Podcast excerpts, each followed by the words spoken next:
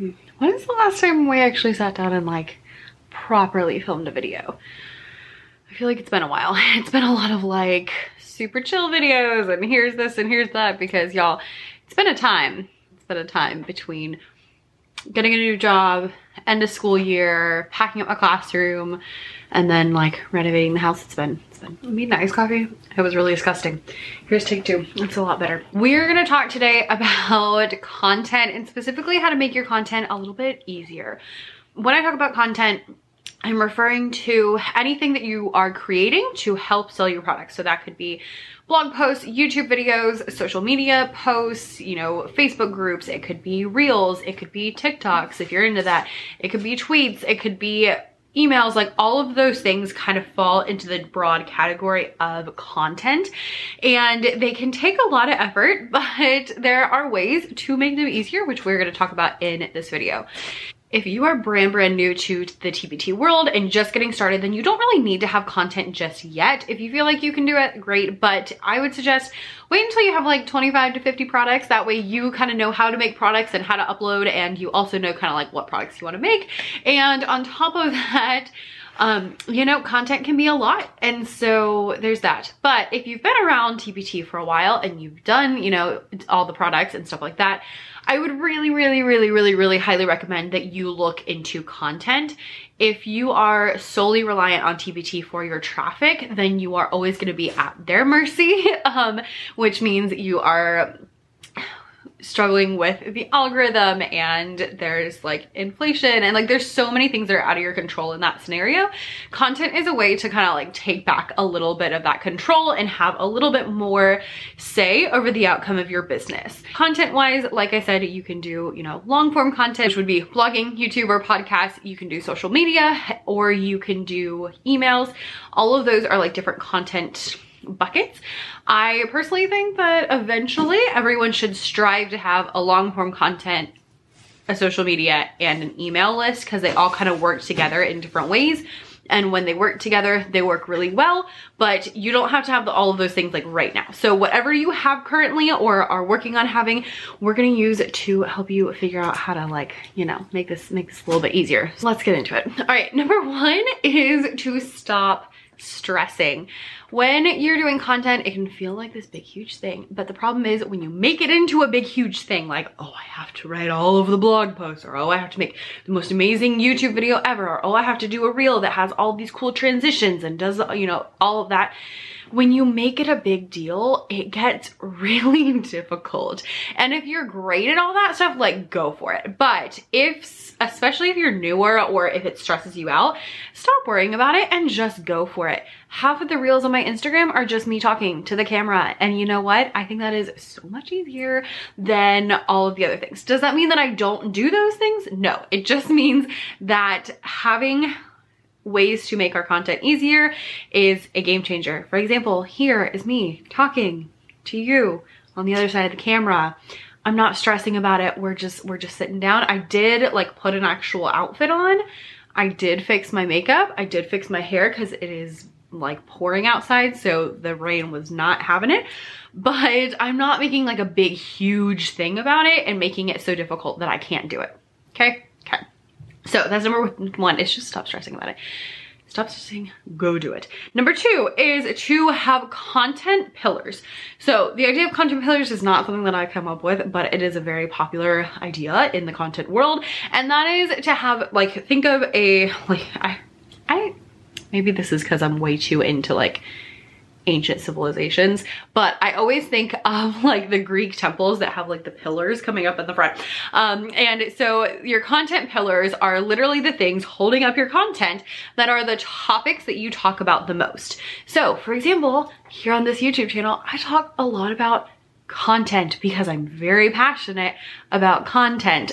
I talk about things like time management and I talk about things like TPT, you know um it's definitely you know i talk about all those kind of things and i have those like pillars of content that i draw from in the music world i talk a lot about centers. I talk a lot about like folk song lessons and I talk about like movement and games and engaging your kids. And those are kind of like my three content pillars. So when I am stuck for something that I can create, I think, okay, well, what's a game I haven't shared before? What's a lesson that I use with a folk song that we can talk about? What are some movement activities we can share? Because those are things that I talk about a lot. Those are my content pillars. So your content pillars might be teaching creative writing and teaching grammar. I don't know or whatever, but have like your content pillars that are your typical things.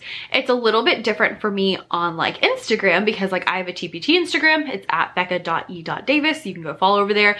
And we talk about TPT, but we also talk about like coffee and we talk about books and we talk about my dogs. And so my content pillars over there look a little bit different, but anytime that I'm going to post something, I can draw on those pillars as ideas. And if you're not sure if you should post something, think like, okay, is it within my pillars? And if it is, then go for it. I don't know how it's always the blue one that makes it in here. I have five of these. Number three is to schedule time to create your content. One of the most difficult things about any kind of content, whether that's filming reels or, you know, making blog posts or anything is the time factor because they all take time. Even if a reel only takes a little bit of time to film, you still have to find that time. This is something I think about a lot because it's like in the school year, I don't have a lot of time, obviously, but my time is so structured that it's actually kind of easy for me to do this. So having a time scheduled that you can work on these things is gonna be a game changer. So for example, for years, I've had one day a week that I film YouTube videos and every day on that, every week on that day, I sit down and I film YouTube videos. It might be one YouTube video, it might be four or five, but that is how I ensure that I'm getting YouTube videos filmed. I do similar things with reels. I'll have like a list of reels that I think of and then I'll go and film all of them at the same time. And just having those things scheduled out to make sure that I do them is great. Another example would be like emails. I always have a day a week that I sit down and write emails. And if I don't do that, then it stresses me out. Now, I want to caveat this with don't get too married to your schedule on this. This is something I've been thinking about a lot because I came from the school year where yes, I was super busy, but because I was so busy, everything was like super scheduled and I knew when things were gonna happen and I knew then when I could film videos and when I could do this and when I could do that because I knew, you know, basically what I was doing every hour of my day because so many of them were accounted for and I had to really think about the rest since school let out, because I'm filming this over the summer, um, since school let out, it's been really difficult because I have some days where I'm home all day long. I never leave the house and I have ample amount of time to do all of the things. And then I have other days where like yesterday I was teaching at a summer camp all day. So I was at summer camp all day and then I went to a meeting with a lady from church. And by the time I got home, it was five o'clock and I was like, I haven't written any blog posts that I need to write. And I really, what really got me thinking about this was that I have been working on um, transforming our house. And so I did like a whole renovation to one of our rooms and added picture frame molding and painted and learned how to use a saw and all of those kind of things. And so I would be, you know, all day long I'd be painting and sawing and nailing things and sanding and all that kind of stuff. And I'd get to the end of the day and I'd be like, oh, I didn't write blog posts. And normally I write my blog posts like I'll have a scheduled time. Like I, you know, I do it at this time. And it would be like 10 o'clock at night. And I was like, well, not the time that I planned to write blog posts, but I didn't plan on this project taking forever. So we're just gonna do it. And so instead of, so yes, have a scheduled time, but if that scheduled time doesn't work out, don't make excuses for yourself and be like, oh, well, I couldn't do it because. No, just, just do it. Just do it anyway. Just make it happen. Right now, my office is a full-on disaster. There's like stuff I brought home from school. There's stuff that we bought the other day that I haven't like taken out to like decorate the house. There's like an extra plant that needs to go in a pot. There's a table that we moved out of a room and I don't know where it's gonna go. And so like my office is a disaster. But I didn't let that stop me from doing these videos. Instead, I was like, we're just gonna clean this much and then we're gonna film the videos and we'll, we'll clean the rest of it after. But don't, like, have a time scheduled that you're going to work on things, but don't get so married to it that it makes it so you don't do it if that time is messed up. Does that make sense? I hope so. Especially because you can't actually answer me. Well, you can answer me, but I won't see it. In a timely manner or maybe ever. I'm really bad at answering comments. So I do apologize in advance. Send me an Instagram message if you need to talk to me. All right, number four is one that's not gonna shock you and that is batch. Batching means that you do similar like tasks at the same time and batching is a way of life that will change your life. For example, filming videos. Right now, I had to clean enough space for me to sit. I had to pull out the lights, pull out the tripod, get a fresh battery. Like I had to do all these things to film a video. And so if I was gonna do all this stuff to film one video, no offense, but it just would not be worth it because it would just, it would just be a lot of work. But if I'm gonna do all that work and then I'm gonna film like three videos, then it makes it so much more worth it because I don't have to do those added steps. I don't have to pull out the lights for every single video because I only had to do that once. And so if you can do things where you're batching, you're shoving things together, it will make things much easier. It'll also help you get kind of in a role um, or what do they call it?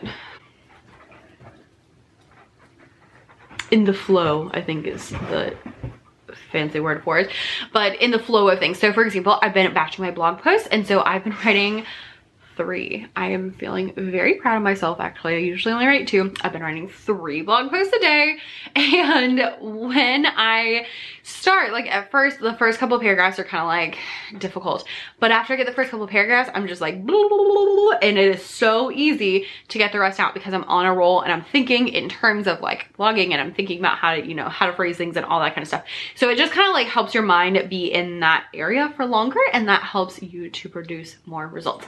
So whether you're filming a couple of reels at the same time, today I was like scheduling out Instagram posts, like, like you just do, do a couple instead of one. If you're gonna do all that work to do one, you might as well do all that work to do two. And you don't have to do a million, just, just do two. And you know, it'll double your productivity, double your, double your output. There you go. All right, number five is more about like getting ideas for your content and that is ask your audience for what they want to see. So this really only works if you have a way to like communicate with your audience so specifically social media or email list but ask them what they want to see. You don't have to come up with this all on your own because they probably have questions they have things that they're interested in they have things that they want answers to and so if you can ask them hey what do you want to see what do you have questions about? How can I help you? Then they can tell you how you can help them and then you don't have to come up with it yourself. It's a game changer. Do it. Number six, we got a couple on ideas. Number six is never, ever, ever, ever, ever forget your ideas. Um, have some sort of list somewhere, whether that's in your phone in a Google Doc or, you know, in an Apple Note or in your bullet journal, but have a list somewhere where you write down all your ideas for your content because ideas come to you at the strangest times and so sometimes it's like, oh, I should do a video about that. I should do a blog post about that. And then you forget it five seconds later. So make sure that you write down all your ideas because then when you sit down to decide ideas of what you should create, you don't have to start from zero. You'll have all these different ideas that you can start from because you already have a whole list that you've been working on all throughout the week or month or year that you can pull from. So write down every idea that you have so that you can kind of keep them together and so that you have them ready when you need them. The next two are ones I've been thinking about a lot as I've gone through this batching process. And so the next one is um, use your previous content as new content. That's the best way I can say that. Use your previous content. So this works if you are on two different platforms especially, but even if you're just on one, it'll work. So if you're on two platforms, you can use your content from one to another. So for example, um, I've been, I batch my blogs like I do a whole bunch of them and then I schedule them out for the year.